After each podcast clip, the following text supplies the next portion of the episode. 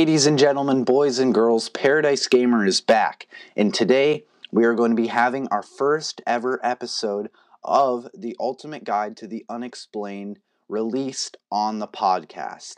I am super excited for this, and I hope you guys are super excited as well. Before we get right into it, I just want to say a couple things. Alright, guys, so before we get into it, I just wanted to say a couple things to you guys so you know what's going to be coming and maybe some things that might want you to steer your clear away from certain sections of this. Now, I have made sure that this is foolproof, so if you are a younger listener, there will be no explicit content within this. This is going to be a generally PG thing, only with the exceptions of some blood and violence. So if you are if that does not bother you, then you are going to be ready to go and this is going to be awesome. Another thing, as I've been writing this, I've noticed that this has turned a little bit more into a horror novel than I originally intended.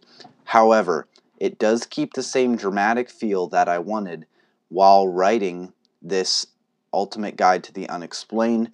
So, it is in all intent supposed to be a little bit scarier. So if you scare easier, I'll have some timestamps to kind of steer you away from certain places.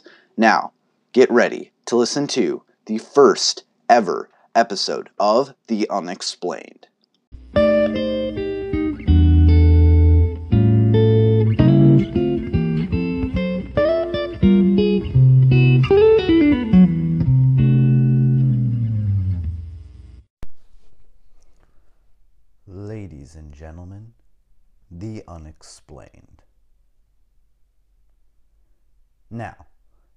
As all of you may know, this world has many secrets, things that are found but cannot be explained. There are many terms for these sorts of words unknown, different, mysterious, even. But it all comes back to one major point these things are unexplained a masterpiece of mystery. These things I've been telling you will unveil themselves as the story progresses. Now, don't get me wrong. I'm not saying that these things will all make sense, for if they made sense, how would they be unexplained? Nevertheless, this is my, Nate Timley's, account of the unexplained. These accounts you are about to hear are accounts of the time I spent in the unexplained, written and documented by Paradise Gamer. Account 1 Now, what you are about to hear is the written documentation of my travels as I was swept into the mysterious land of the unexplained. The only thing that made sense in that horrific time nightmare was that nothing made sense. But before that, I, Nate Timley, want to tell you where the story began, if there ever was one. Now, I was one of the greatest, possibly one of the only 16 year old zombie slaying adventurers at the time. Besides my friend Patrice Blazing and Sam Frost, I was about one of the only existing teenagers at the time. As for me, Patrice and Sam led Crazy Dave's Armada as we continued to lay siege on their forces day after day. What we did to them, they returned on us with brute force. The fighting had been going on since I was 12 years of age, and it seemed like an endless war that no one was winning. After years of these back and forth aggressive, aggressive fighting tactics, we decided to meet with Dr. Edgar Zomboss, the man behind the zombie hordes, or we so thought, to, to discuss a certain final battle situation. A battle in which the winner gained total possession of suburbia and all its wealth. Now, Zomboss agreed to this situation, and the team began to devise a strategy. Crazy Dave had finally come to his senses and created a weapon only a mastermind could develop a sword which we called the Technoblade. Allowed the wielder to harness maximum capable power of the plants that the wielder decided to use. All the wielder had to do is activate the sphere of said plant, and the plant's ultimate power was at the expense of the wielder. Now, for example, if a wielder chose the Snapdragon sphere, then the wielder would be able to light the entire Technoblade on fire, releasing volleys of fire from the Technoblade. This blade would be proven very useful in the battle to come. Dave equipped each of these uh, blades and equipped us with these blades and allowed us to try them out. After a while, we realized that sundown had come. We were supposed to meet in town center, armed and ready for the final battle. I have to admit, as I'm remembering this, all I could remember was the fear I had in my soul as I thought of the coming battle. Little did I know how much my life was about to change.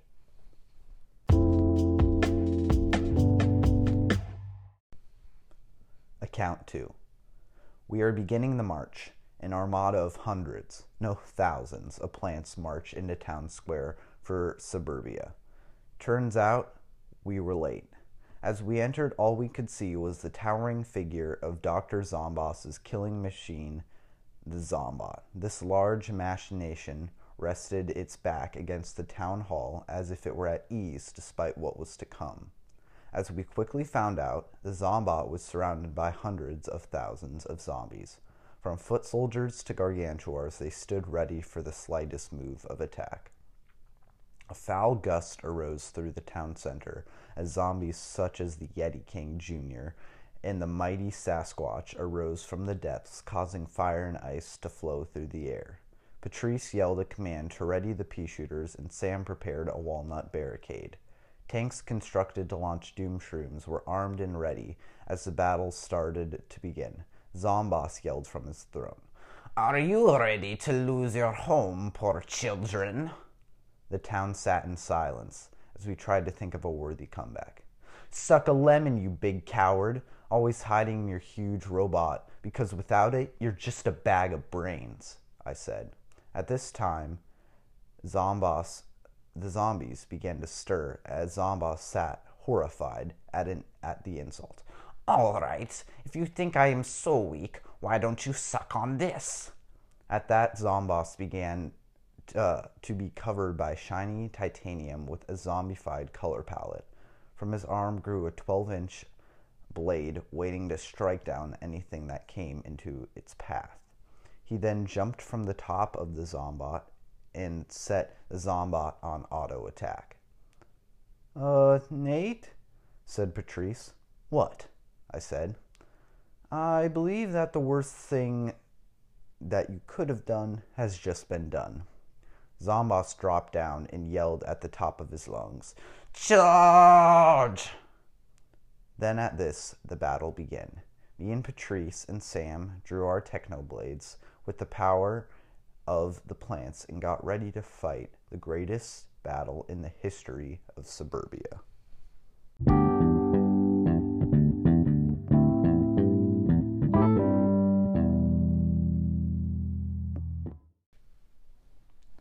Account 3 Sam and Patrice flanked the right and left sides of the zombie hordes, trying to cut into their defenses as I began to take Zomboss head on.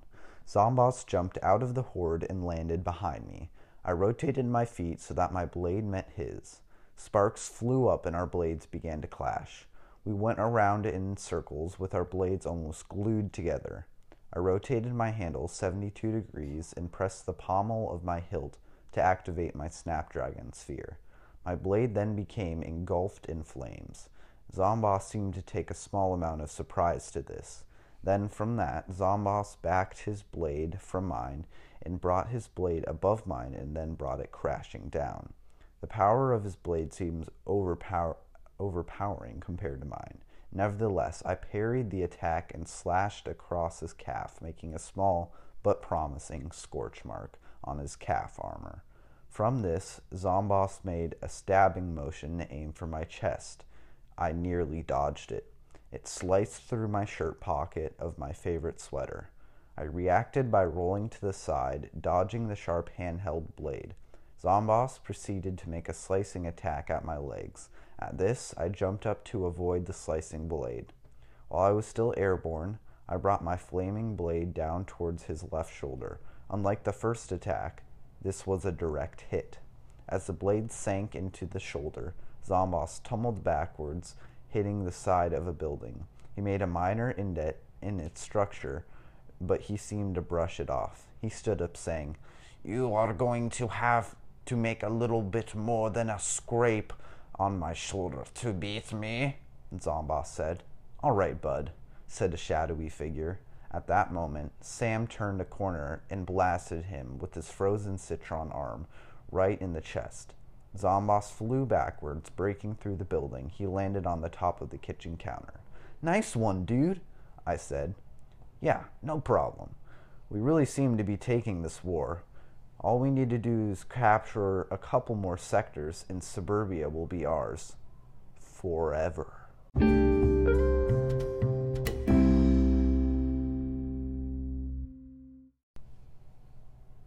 Account for.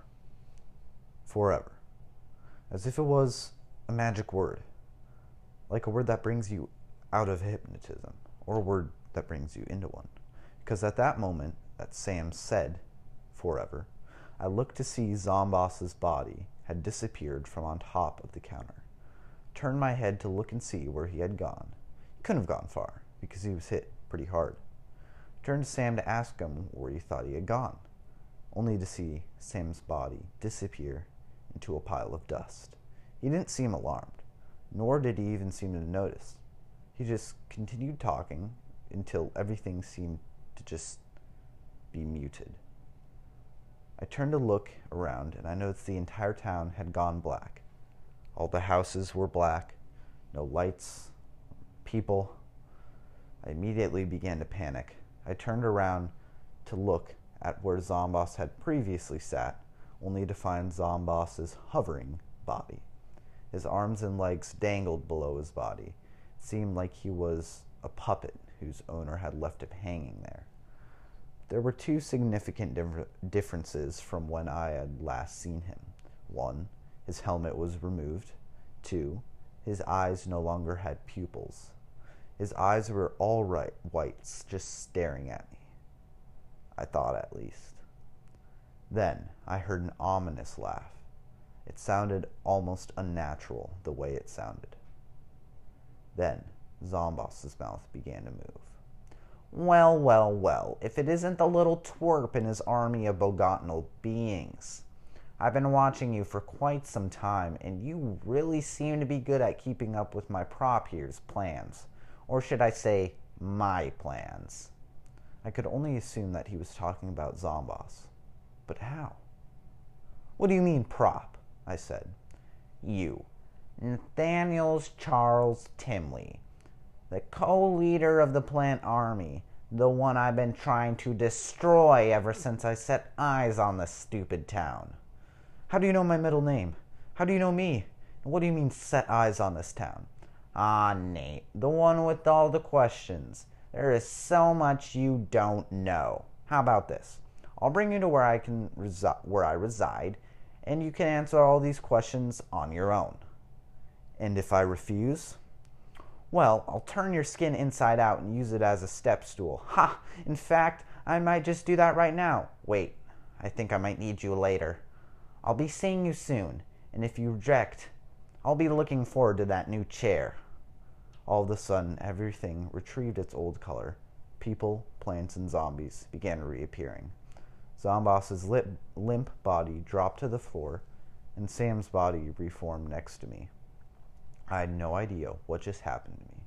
I felt like I was sweating blood. I stumbled through the crowd, crowded streets, as plants and zombies continued to battle.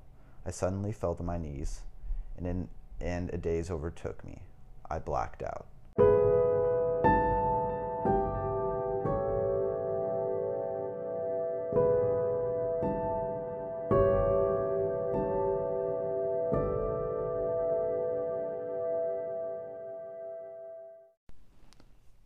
Ladies and gentlemen, what did you think of that? man, that was fun. Now, I have to admit, I did stutter a lot, messed up words, had to recorrect words, all of that stuff, and that's just all part of the process. Like, I'll mess up. I'm going to admit that to you guys. This is not going to be a five star Harry Potter recording, but I tried my best, and I hope you guys did really enjoy it. And yeah, so let's get into the breakdown bit. So, Nate is talking about how there was this gigantic battle in uh, suburbia that was going down, and he was. Uh, they were talking about how they were going to finally settle this like rivalry between the plants and the zombies by making someone like the all powerful, the most powerful, the one who ruled suburbia. And by doing this, they were going to settle it with a huge battle. So they went and do that. Crazy Dave, who won't really be mentioned much, if at all.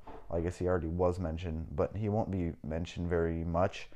Um, was mentioned this first part as he created the Techno Blades for Patrice, Nate, and Sam to have like this defense that wasn't just plants against these overwhelming hordes of zombies. So that was like the one part Crazy Dave was like briefly mentioned, probably the only part. I think um, the main antagonist may mention him a couple more times, but overall that that's like just his one little part. But anyway, they go into this huge battle, and Zomboss and Nate have this cool fight scene, and then Sam uh, knocks uh, Zomboss into a wall, then into a house, and on top of a counter, and then things get really weird. So Sam says this interesting word, forever. Now, it it was as if it was almost tri- it triggered what was going to happen. He said forever, and then everything just went black. All the houses, just everything just turned black. Nate was standing there, and Sam just like disappeared into dust. And then people disappeared, all the plants and zombies just all disappeared. Everybody just disappeared. And then Nate looked around and he's looking around like, what's going on? And then he looks where Zomboss used to be and he sees this hovering body just hovering there.